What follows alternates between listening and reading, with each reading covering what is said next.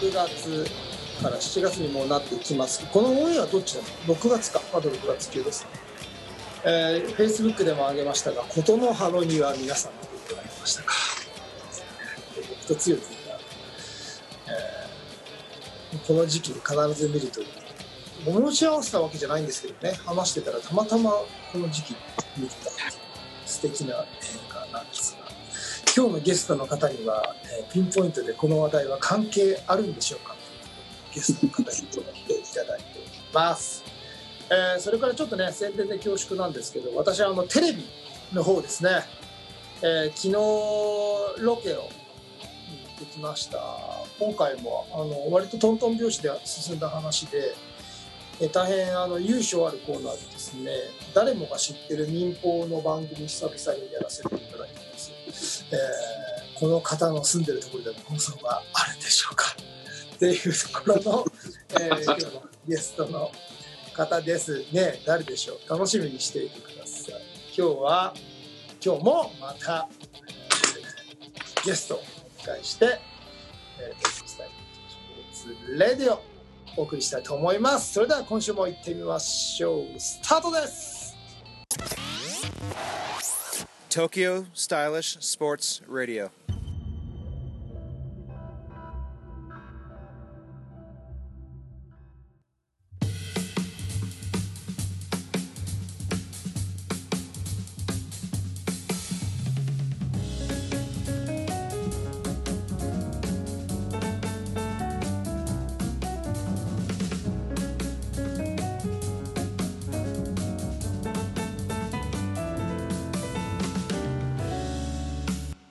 ちは。東京スタイリッシュスポーツ代表チームイノーバインターナショナル菊池哲也です。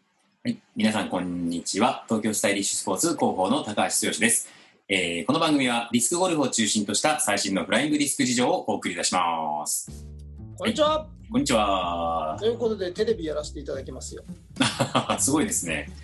はい。ちょっとまだ詳細をよく見てないんですが。あの来週の水曜日から以降に告知していいということなので、なるほどそこでまた改めて告知させていただきます。はい、楽しみにしてます。が、もう誰もが知っている UFO の全国番組。よろしくお願いいたします。はい、それでは、えー、今回も素敵なゲストをお迎えしての TSS レディオとなっております。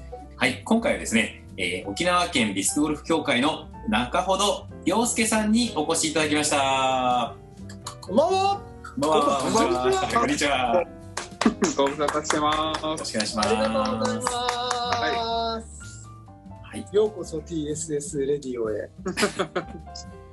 岡本さんは、はいはい。聞いたことはあるんですか、ラジオ。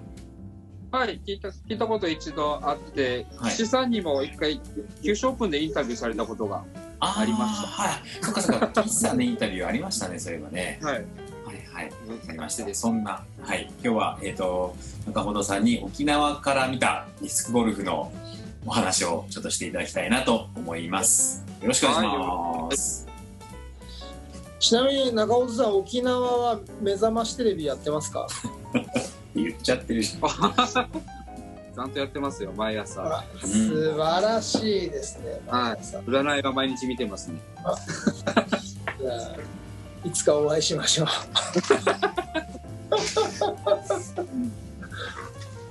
い、ということでは。い、はい、ということで、えっ、ー、と、目覚ましテレビは、まあね、その話は置いといて、えー、とりあえず、まずあの、ゲストの皆様に、えー、自分のディスクゴルフ史をちょっと語っていただくという、まあ最初にコーナーがございますので、ちょっと中本さんのご自身の口から、ちょっとディスクゴルフの出会い、そしてその後の話をちょっといただけると助かります。はい、わかりました。そうですね、ディスクゴルフの出会いはもう、えーと、学生時代にアルティメットをやった時にですね、うん、でディスクスポーツの横田さんが沖縄に来られててちょうどアルティメットの大会終わった後の打ち上げにディスクゴルフしようということがあったんですね。それで初めてやったのがそうなんだ。ここでちょうど福原由紀さんも沖縄に来ててアルティメットの大会で。カッパも取ってそれでめっちゃ楽しいよって、うん教えてもらっていつかやりたいなと思ってたのがきっかけで始めました。それは何何年ぐらい？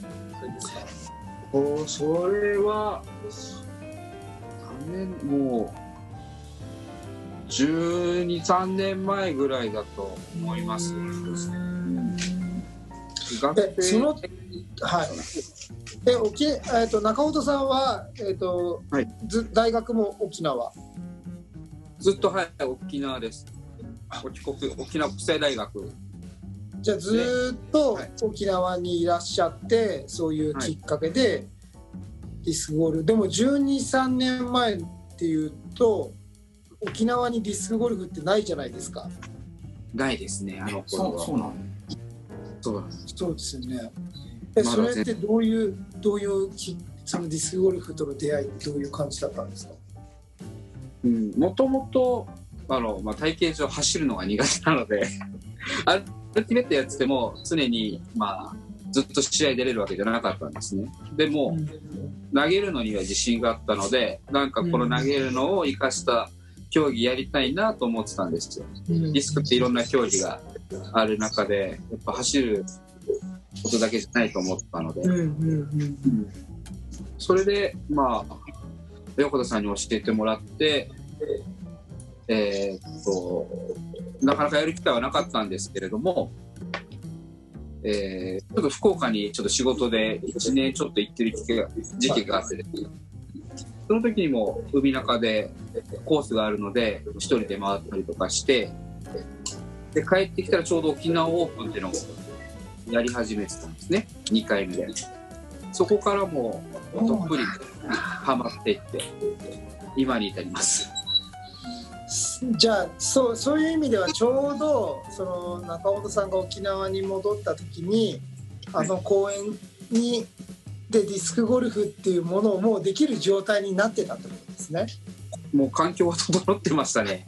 そう。じゃあもうやらない理由はなかったっていう感じ。特にもなくそうですね。カリスマ芥さんも紹介していただいてうんうんうん。そこからもうどんどんディスクを教えてもらっていってもう毎日週23でディスク購入してましたね。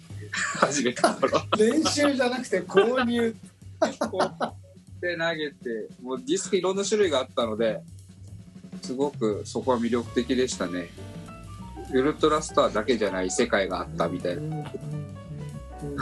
みんな言いますよね。そのディスクゴルフをね始められた人たちは。はい。そう週23で購入っていうのはすごい。週に3で投げてるとか言うのかと 練習じゃなくて購入っていうのあって。もう楽しかったですね最初始めた頃は。そうするとあれですね図らずしてこう TSS レディオを出られた方が縁となって始められてるっていうかね福原さんだったり横田さんだったり今回のゲスト会に出てる人がね関係してるんですね。はいそうなんですよね。もう本当に沖縄やっぱり陸陸県外なのでもう海海で結構離れてますのでそんな人と会う機会が本当ないんですよ。一回一回会ったことを大事にしていかないとすぐ縁切れちゃうので。もう出会ったご縁は大切にスポーツも通して楽しませてもらってますね。そうか ぜひあの今後これをきっかけに TSS レディオもぜひ聞いていただけると。そうですね。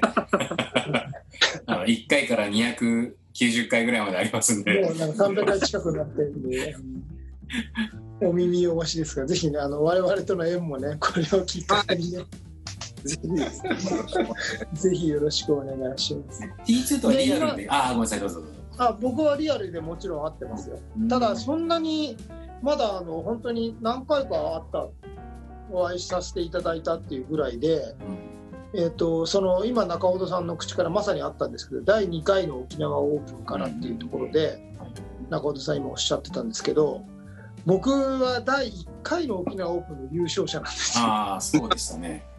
そう。なので、僕ね、それからね、沖縄オープンは行け行ってないんですよ。うん。なのでねそこはね本当すれ違いなんですよそうですね。そうなんですで今今のね沖縄での中本さんの活動って本当に普及すごく頑張ってくれてていや沖縄いいなって僕はフェイスブックを通してなんですけどいつも見させてもらってて本当に沖縄頑張ってるなっていうのをいつも感じてていいつか行きたいなってずっと思ってるんですけどでもなんかなかなかその僕は僕で家庭事情があってなかなか行けなかったりするので。うんいつもねそれをすごくなんか僕家族で毎年沖縄行くんで家族旅行としては行くんですけどなかなかね沖縄ディスコールに縁がなくて、ね、そういう意味では、ね、なかなか中本さんと会えないんですよ なかなかですね。会えないですよね。もちろん活動も知ってますし僕は第1回優勝させてもらってるってすごく思い出深い沖縄なんですけど。ありがとうございます。いやいやいやまた行きたいなっていつも思ってる。沖縄は大好きなんですよね。なんかあの昼寝してた時に T2 から電話がかかってきて何かなと思ったら優勝したよ沖縄オープンっていう電話だったんですけどおおそうかおめでとうって言った思い出がありますけどね 昼寝してましたよ僕 もうもう何回目ですか？えー、9回目まで終わりました。次で10回ですね。来年の2月10回目になります。記念大会になるわけですねもうそうですね。そうコロナの影響でできるかどうかっていうのがまだわかんないんですけども、もうできるならもうやって、いいイベントに、いいイベントにしたいですね。沖その中本さんが沖縄オープンに関わってきたのは第何回から？第えーっと、第3回目からですね、うん。はい。2回目はもう本当に参加するだけの、うん。だけだったんですけど、もうやっぱ地元で若い人がやってる人いなかったんですよ。うんうんうんうん。なので、その時まで僕も、えーフライングディスク協会の事務局やってたんですけど、うんはい。はい、もうその時でもうアルティメッターが100人超えてたので、あもうこっちはいいかなと思って、うんうんうんゴルフ協会の方にそこから入って、沖縄のこれフライングディスク協会とディスクゴルフ協会の架け橋みたいな感じでやっていこうって言ってくれて、もう3回目からもう運営にも携わらせてもらっていて、今もほとんどメインでやらせてもらっていますね。今沖縄のそのプレイヤーとかっていうのはこの8年9年とかいう間でその若い人がいなかったっていう状態から現状はどうどんな感じですか？現状はもう本当にまだまだで実際僕の僕たちチーム作ってるんですけど中でも大体56人なんですよ。で最近は、えーちょっと小学生の子男の子が、ね、興味持ってくれて、うん。えーもうその毎週泣き陣まで 行って一緒に投げてる感じですね。でまた地域泣き陣村でもですねせっかくコースがあるってことでスポーツ推進協会とかが興味持ってくれて今4050代の人たちがもう56人ぐらい最近また始めていただいてうん。少しずつ地元に定着しつつあるスポーツになってきてますね。素晴らしいそれは。もう本当に嬉しいです。泣き陣で広まってくれればいいと思ってて。やっぱりね地元が活性して地元が広がってくると育ちますからねはい。それはねすごいと思います。僕も今その同じようなことを地元でやってるんですよ、まあ、リンクスっていうねまだ。ゴールも立ってないと河川敷を使ってやってるんですけど。でもそれでもねやっぱり仲間が増えてきてくれてるんでうん。やっぱりなんかね嬉しいですよねそういうのね。嬉しいねあとはまあそのあごめんなさい大丈夫ですか、あいい大丈夫ですはいあとはやっぱり沖縄ならではというところでまあなんかよく見させてもらうんですけどこの日本で感じられる唯一のアメリカがやっぱり沖縄にはあってっていうところで すごく見てすげえなやっぱりって思うんですけどちょっとその辺の話っていうのを聞かせてもらってもいいですか？いいですよ。はい、わかりました。そうですね。やっぱ沖縄といえばやっぱ基地なんですけど、で、ディスクゴルフのコースがあるのが実際嘉手納基地なんでですね。嘉手納基地、嘉手納基地にあるんですよ。18ホールのちゃんとしたコースが。18ある18あります。その中でも18あってもロングホールとショートホールで分けられるぐらい結構広い土地でいつもあの人たちはやってるんですね。で、で彼らは軍人、もちろん軍人なので毎毎週トレーニングしないといけない。週に、週何回かトレーニングしなさいってなってるらしいんですけれども、そのトレーニングをする代わりにディスクゴルフを投げる。なんて羨ましい本当に体を鍛えてる一環で彼らリスクゴルフをやってるのでなんかこの人ね始めたばっかりなんだろうなと思う人がもう1ヶ月後見るとうんバリバリ上手くなってるとか。もう格好も様になってくるんですよね。バッグを揃えて、えびっくりです彼らは。そうそういう方々と中本さんはどこであのカデナの方に入って投げられないんですよねうちらはっていうかあいえ、えっと、この嘉手納基地の、要はこのディスクゴルフのメンバーの一人が、エクスポートしてくれればあ、基地の中に入れるんですよ、僕。そうなんですか？はい。へだから、すごい。あそこ参加させてもらってます。えー、そうなんだ。はい。それは羨ましいですね。いやだから僕はそれを見てるから本当に羨ましくて。そうなんだ岸さん言ってるんですよ。あそこに？そう。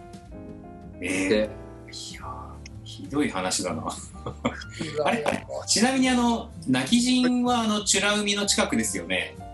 そうですね。近く、近いですよ。そことじゃあカデナとまた別の話なんですね。あのよく大会やれてるのは泣き人ですよね。そうです。泣き人村インド。大体は日本でやってますね。日本ですね。アメリカじゃなくて。なるほどそういうことか。あーすげえなあいいなあですねえ。ー、いやなんか美ら海まで行ったことあるけど泣き人って行ったことないんですよね。あそこ割とね目と鼻ですよね。まあすぐ近くですよね。隣ですもんね。隣ですね。はい、えーね中本さんはどちらにお住まいなんですか沖縄の。僕は浦添っていうところに住んでます。あ裏添えじゃなくて裏添えっていうんですか？浦添ですね。あ裏添えなんだ。はい。那覇よくの隣プロ野球のキャンプをやってるねえ。あれ裏添えってどの辺ですか？今地図見てるんですけど。那覇の隣？あ那覇の隣か。はい。見てみよう。ああ本当だ。那覇よりちょっと上行ったとこですね。す宜野湾と那覇の間なんですね。そうなんです。ああなるほどなるほど。いいな沖縄なんかもうたたその話聞いてたけど単純に沖縄行きたい。そう憧れです沖縄行きたい。まあ3年前かな俺行ったの。なんか忘れちゃったなうちも毎年行ったんだけど。いいなあえ普段あれですかそうすると中本さんはちょいっと投げるっていう時はどちらで投げてるんですか？ちょりっと投げるときは、はいもう嘉手納の人に連絡をして、はエスコートしてよっつって言って。あそうかちょいと投げるのは嘉手納なんだ。アメリカで投げてるわけですよねそれはちょっと嫉妬しますね。そういうことか。すごいでしょ？ねえ。ちょっと別世界だな、泣きすごいですまで。大体90分で着くんですよ、こっちから。はいでも、嘉手納基地だと大体もう15分、20分で着くので、高速乗っちゃえば。ああなるほどね。これ僕がねそのゴールのない河川敷で投げてるわけですよ、うん。15分10分なんです、アメリカで投げてますからねあのそうですね。そっか。そうするとちょっと沖縄のディスクゴルファーって羨ましいですね。今その、はい。なんか声をかけてよっしゃ行くぜみたいな人たちでどのぐらいの人数になってきました？まだそそこまででもないですね。そこまでは行ってまだ56人ぐらいですね。まあ本当に最近この泣き人の人たちがもうハマっちゃってで今月末からマンスリーが始まるんですよ。へえすごい。はい。おーそれは素晴らしい。本当に。本当に楽しんでいただけてることが何よりで。すごいすごい。マンスリーが始まるっていうのはすごいですすごいですね。僕もびっくりで。そのぐらいのレベルでハマってるんだ。そうなんですよね。もう毎週毎回会うために新しいディスク持ってるので彼ら僕が始めた時ぐらいなんですよ。週23で買ってるんでしょ買っちゃうねマンスリーで投げたいっていう人がいるからマンスリーが始まるわけですもんね。一でやろうよってね。ね大会やろうぜってなったうのん。そうですよね。じゃあ本当に楽しみですね。そうですね。今後のやっぱりディスクスポーツディスクゴルフ事情はどんどん沖縄変わっていくと思うので、うんどんどん広めていきたいなっていう広告活動は大事にしてますね。そのアルティメットをやってる学生さんとか、まあ、中尾さんの後輩に当たってくる人たちとかも、はい。そのね、どっかのタイミングでディスクゴルフを知ったりとか経験すればねまた潜在的なプレイヤーにはきっとなってくるだろうし、うん、うん、そうですよね。ね、ちょうどディスク沖縄の沖縄オープンがある次の週か前の週に毎年アルティメットもイベントがあるんですね。年1回の、はい。かりゆしクラシックという大会があってかぶらない大会があるんですけどそれにかぶらなければこのノービス部門という形でアルティメットの方に来てもらって経験してもらうっていうような今やり方でねそれは素晴らしいですよ。だからこの前横田さんと先週横田さんゲストに来てもらってその学生選手権じゃないけどやっぱりその本当にまさにねそのアルティメットやってるその子今現役でやってる子たちにディスクゴルフを知ってもらっておくとその後アルティメットを引退した後とかにもやっぱりディスク個人で自分のペースで続けられるディスク競技あるじゃないっていうところでディスクゴルフに来てくれるっていうところの話がまさに出ててだからそういうノービスでね、学生時代アルティメットアルティメットもちろん頑張ってほしくて頑張ってもらいながらもでもそのなんかちょっとね息抜きでそこに出てスクゴルフっていうものをその時に知っといてもらってアルティメットを本格的にやってるところから引退した時になんかあそういえばディスクゴルフ楽しかったねって言ってきてくれればすごいあの潜在的な、あのいいいいプレイヤーというかハマってくれる要素をいっぱい持った人たちがまた来てくれるっていうところがねあのいい循環ができるんじゃないかっていう話をまさにしてたんですけどね。そうですね。やっぱり、ある程度は社会人になってもやられてる方いますけど、メインはやっぱり大学生うんだんですね。大学卒業して社会人出ちゃうと、そこでディスクっていうスポーツをやめてしまうっていうのはすごくもったいないと僕は思うんですよ。うんなので、もちろん僕が今やっているガジュバルビーンズってチームは、ほとんどがアルティメット上がりなんですよ。うんうんで投げたいなっていう時に来てもらってじゃあ一緒に投げようかとかいう形でやっぱりディスクをやめないで頑張ろうよみたいな感じで いつも話して誘ってます、ね、ゴルフなんてその個人だからいろんな息抜きでも遊びでもできるし本格的にやる人は本格的にもできるしってそのチチームじゃない個人競技の良さっていうのがあると思うはい。ね、とてもいいですよね。の中本さんの言葉の中でガジュマルとかカリユシっていう言葉が出てきてそれだけでね ちょっとですね興奮しちゃいますよねこっちははいね。ねその度に嫉妬してますけどねすげえもうでも絶対年末の旅行沖縄にしようまた。ね ね。ぜひ来てください。沖縄大好きなんですよ。もう一回あのレンタルバイクを沖縄で借りて沖縄一周したいんですけどね。いつになることやら。えちなみに奥様も投げられてるんですか？はい、奥さんも一緒にやってます。奥さんはアルティメット時代からの後輩ですね。そうなんです。大学の？大学の、はい。へだから羨ましいですよね、この夫婦でーうん。プレイヤーでね、一緒に、だから遠征とかも一緒に中尾さん来られてるし、あ、そうなんだ。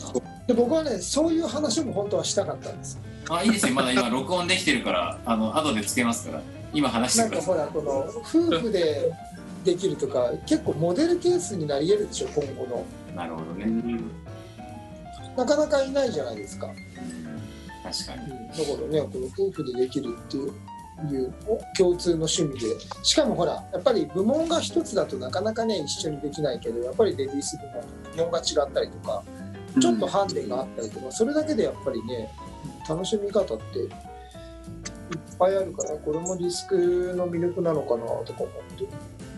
そうですね沖縄の女性プレイヤーってこんな感じですね。女性プレイヤーは実質今はその僕の奥さん含めて3名ですね。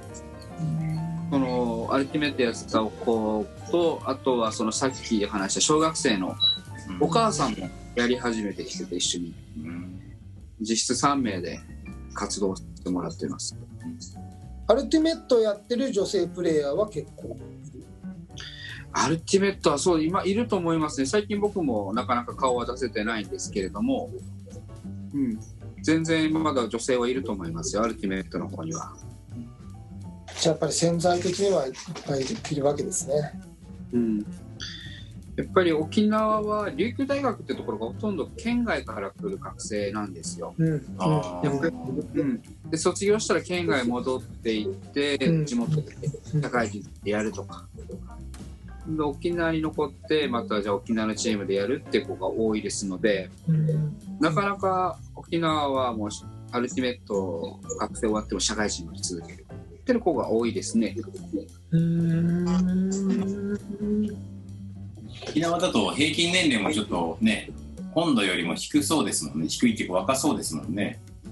イメージですけど、そんなことないんですよ。でも沖縄のアルティメットはやっぱりが大学生からスタートなんでまだ全然小中から小中高からスタートってことではないんですようんみんな大学生が始めるので県外とあまり変わらないと思いますよ、ああ、そうですか。うん、でも逆にその冬がないから一年中できますよね。確かに。一年中できます。沖縄オープン2月ですよね、確かね。はい。うん、2月でも半袖ですか？半袖です。暑いですよ。暑い。暑いでだってす僕行った時にやっぱりこっちの冬フル装備だとさすがにそれはないななんて思ったけどでもロンティーぐらいいるだろうぐらいに感じで行ったらうん。まあ暑くて暑くて。2月で？2月であ、しまった。そういう世界なんだね。す半袖 T シャツなんか持ってきてないよ。あ、そ沖縄オープンだけ海から投げてもいいんですよ。海に使ってディスクが入って。う。あれよくあの、名物のホールで海に向かって投げるコースがあるじゃないですか。はいありますね。ああれが海にビューンって入ってっちゃうんですか？それじゃなくて。それもあるんですけれどもあと23ホール海のコースを増やしてるので。へー。えでもこうゆらゆらゆらゆらこう落ちた位置が変わっちゃうんじゃないですか？海に入っちゃったら。もうチームメンバーでバーディーメンバーでこっちって決めてそこから投げるなるほどね。DOT もうそんなねナンクルないんですよ。あなんくるないんなんだそんな細かいことはいいの。なるほどね。楽しんでもらえる。ああ素晴らしいですね。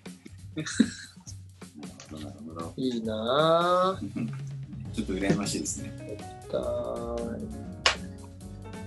えちなみに中和さんは遠征って例えば一番遠いところだとどこまで行ったことあるんですか？行ったの北海道オープンまで行った北海道？すげえな。ちょうど沖縄オープンと同じ回数なんですよ。ああそうあ北海道オープンは。なので5回目の時にあのー誰だったっけ？宋さんだとか。お互い5回頑張ったからお互いの大会行こうねって約束してて行った覚えがある。なるほど沖縄7月ぐらいですか？毎年。大体。沖縄2月。あーごめんなさい。沖縄じゃなくて北海道。北海道。6月から。6月6月ですね。はい。北海道。楽しかったです。えー。北海道？僕はもう北海道オープンと九州オープン関東オープン東京オープンぐらいしか行ったことないかな。ぐらいしかっていうのはあれですけどね。十分だと思うんですけど。奥さんはなんか行くんですよよく。日本選手権だとか。ああー。そっかそっか。あ一人で行かれるんですか？彼女は一人で行きます、へえ すごいな。え中尾さんごめんなさい。僕何回会いました？僕多分2回ぐらいかな？関東オープンで一回お会いしたことあるんですよ。あ関東じゃない。東京オープンだ。うん。東京で会って挨拶したのをよく覚えてて。その前の東京オープンで一回お会いしてるんです。あ。23そう。本当に？あ何年前ぐらいですか？何年前かな？土砂降りの時の東京オープンとかじゃなくて。いや雨降ってなかったです本当に？福原いカップもいましたね。ごめんなさい覚えてなくて。いえいえ全然。でもこの前の東京オープンでお会いしたのはしっかり僕も お話できてよかったな。僕あそこ初めてかななんて思ってたけどそうじゃなかったんでごめんなさいね。いえいえ大丈夫です。今なんかね話の中で沖縄もすれ違ったでしょでえ？多分北海道もすれ違いなんだよな。そうね。北海道、はい北海道もそれこそ123回行ってんのかな。うん。最初の方よく行ってましたよね。僕ほらそれこそ第1回ハンターなんで北海道も第1回そうだね。でラッキーピエロのバッジお土産に買ってくれもうそるれがもう楽しくて楽しくて2回目も行って行ってるみたいな感じで。うん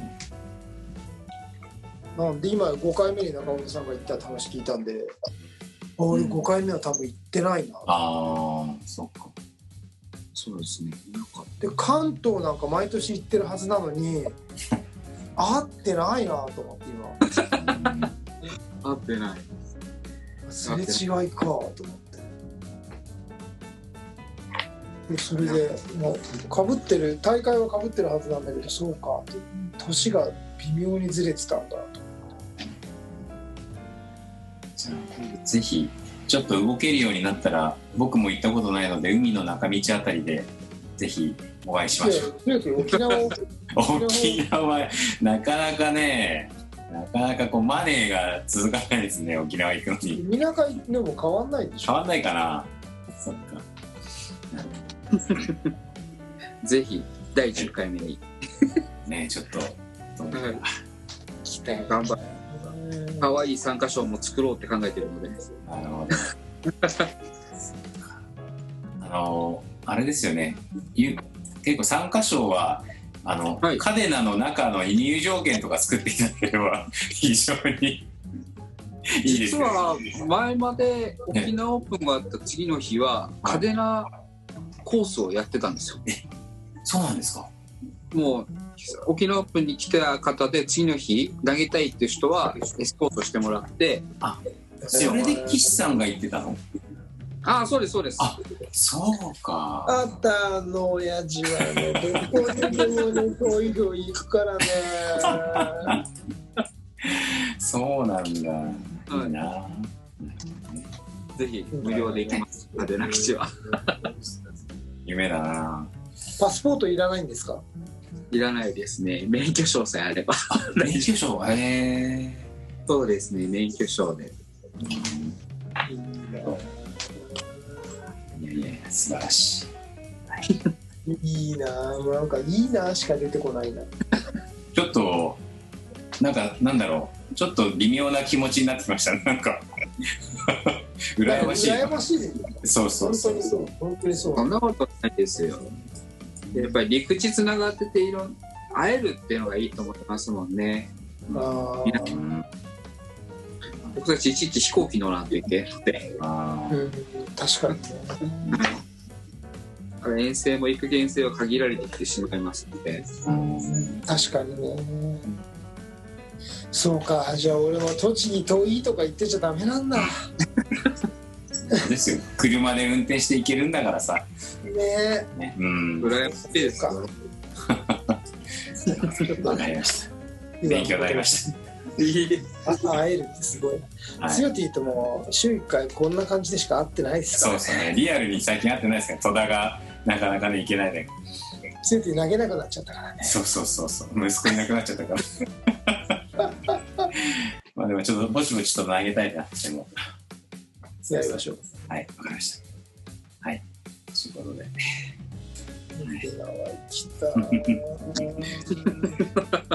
さあそれでとりあえずあの中本さんの今後のその沖縄に沖縄でのまあディスクゴルフこれからどうしていきたいかという話をちょっと最後にお聞かせいただけると非常にありえがたいです。もう最後？もう最後ですよ。本当に？ちょっと最後です。早いですね。はい。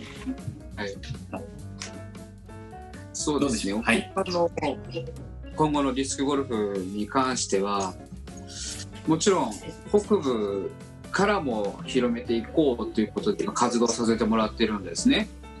まあまあ、その先駆けとして、泣き人小学校にの体育の授業にも今ディスクゴルフを出張にへやらせてもらうこともやってまして、で、泣き人オープンっていうのも去年第1回目をさせてもらってます。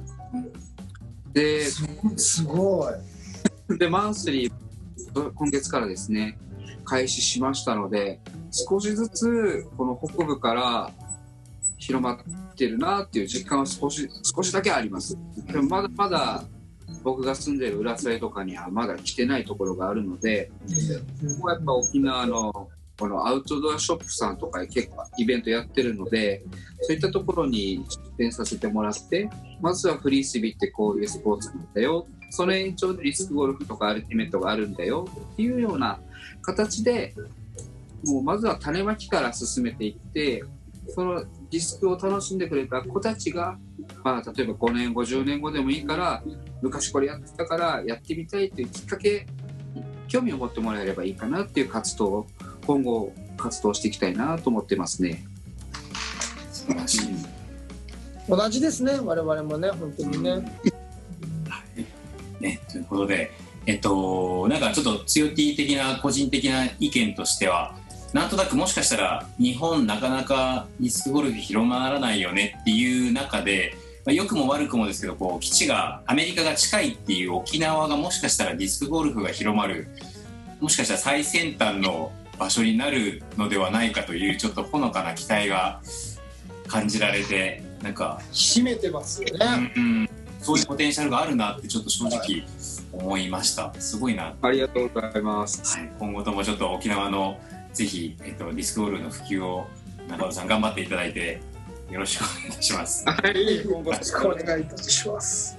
はい、なんかね協力してやっていきたいですよね。僕らも本当に今普及っていうのが活動の柱になってやってるんで、あのまあ僕らもいろいろいろ本当にいろんなことをやっててまあいろいろ失敗もしてますけどいろんなまあそれも含めて経験値だけはあると思ってますのでなんか本当にあの協力してあの、普及っていうところをややらせてももらえれば絶対なんかねあのこのフライングディスクって魅力的な競技だと思うのであの広めていくのをね一緒にぜぜひ一緒に頑張っていきましょう。よはい、今後ともよろしくお願いします。ろしくお願いしはい、ます、よろしくお願いします。はい、それでは、えー今回のゲストは沖縄県ディスクゴルフ協会の中ほど、えー、陽介さんに、えーお越しいただきましてのゲスト会でございました。本日はありがとうございました。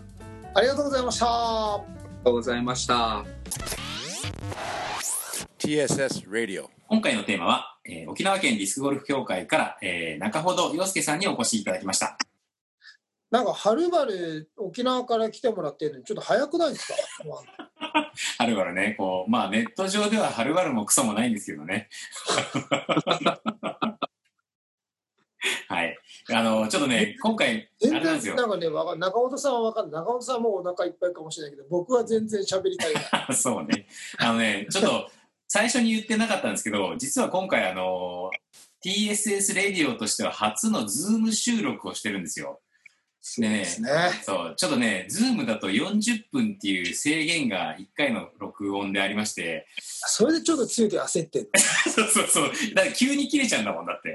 だからね、ちょっとあの、まとめにかかりました。すいませんでした。そうあと何分なんですか？あとね、いや、ちょっと表示がしたんですけど、うまくできてなくて、使い方もすいません。ちょっとよくわかんないんですよね。そうなんだ。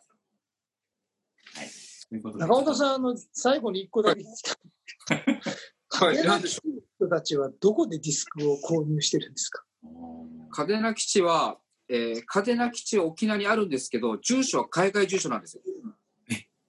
なのでアメリカってことですよね。アメリカなんですよ、住所は。うんうんうん。なので彼らはもう独自で、この、ヒーローとかに注文したりしてますし、また自分たちのロゴマーク作ってるので、そのロゴマークでディスクを作ってます。おオリジナルディスクを。へーじゃあアメリカ本土から持ってきてるわけではえ、ない？持ってきてんじゃないの？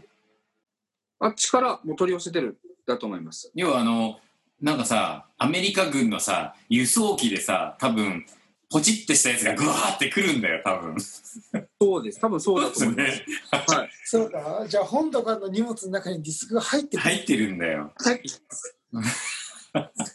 やっぱりアメリカだねえ。ちょっと、俺たちの思考範囲を超えてるわ。すげえすごいっすね。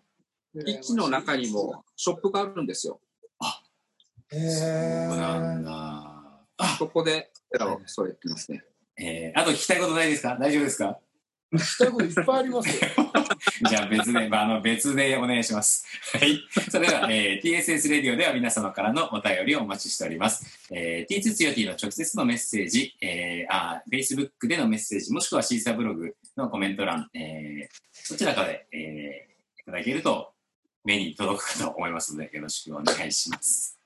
長本さんあの僕はい聞きたいことまだまだあるんでまたぜひ遊びに来てくださいはい、わかりました。よろしくお願いします。はい、よろしくお願いします。はい。えー、それでは、フライトゥザフューチャー、東京スタイリッシュスポーツレディオ。で最後ゲストの一言もないの？これね？じゃあどうぞ。はい、えーっと、まだまだこんな時期ですけれども、自分たちができることはいっぱいあると思いますので、いろんな意味で普及活動を頑張っていきたいと思いますので、今後ともお願いよろぜひよろしくお願い。します。沖縄にはもう未来しかないですよ。もう本当に夢しかないですよね。うん。はい。強気よろしい。でしょうか。はい。はい。それでは、えー、フライトゥザフューチャー、東京スタイリッシュスポーツレディオ、お届けしたのは、東京スタイリッシュスポーツ代表チームイノバインターナショナル菊池哲也と。広報の高橋剛と、沖縄県ディスクゴルフ協会の中ほどでした。はい。それでは、皆さん、また次回まで。さようなら。さようなら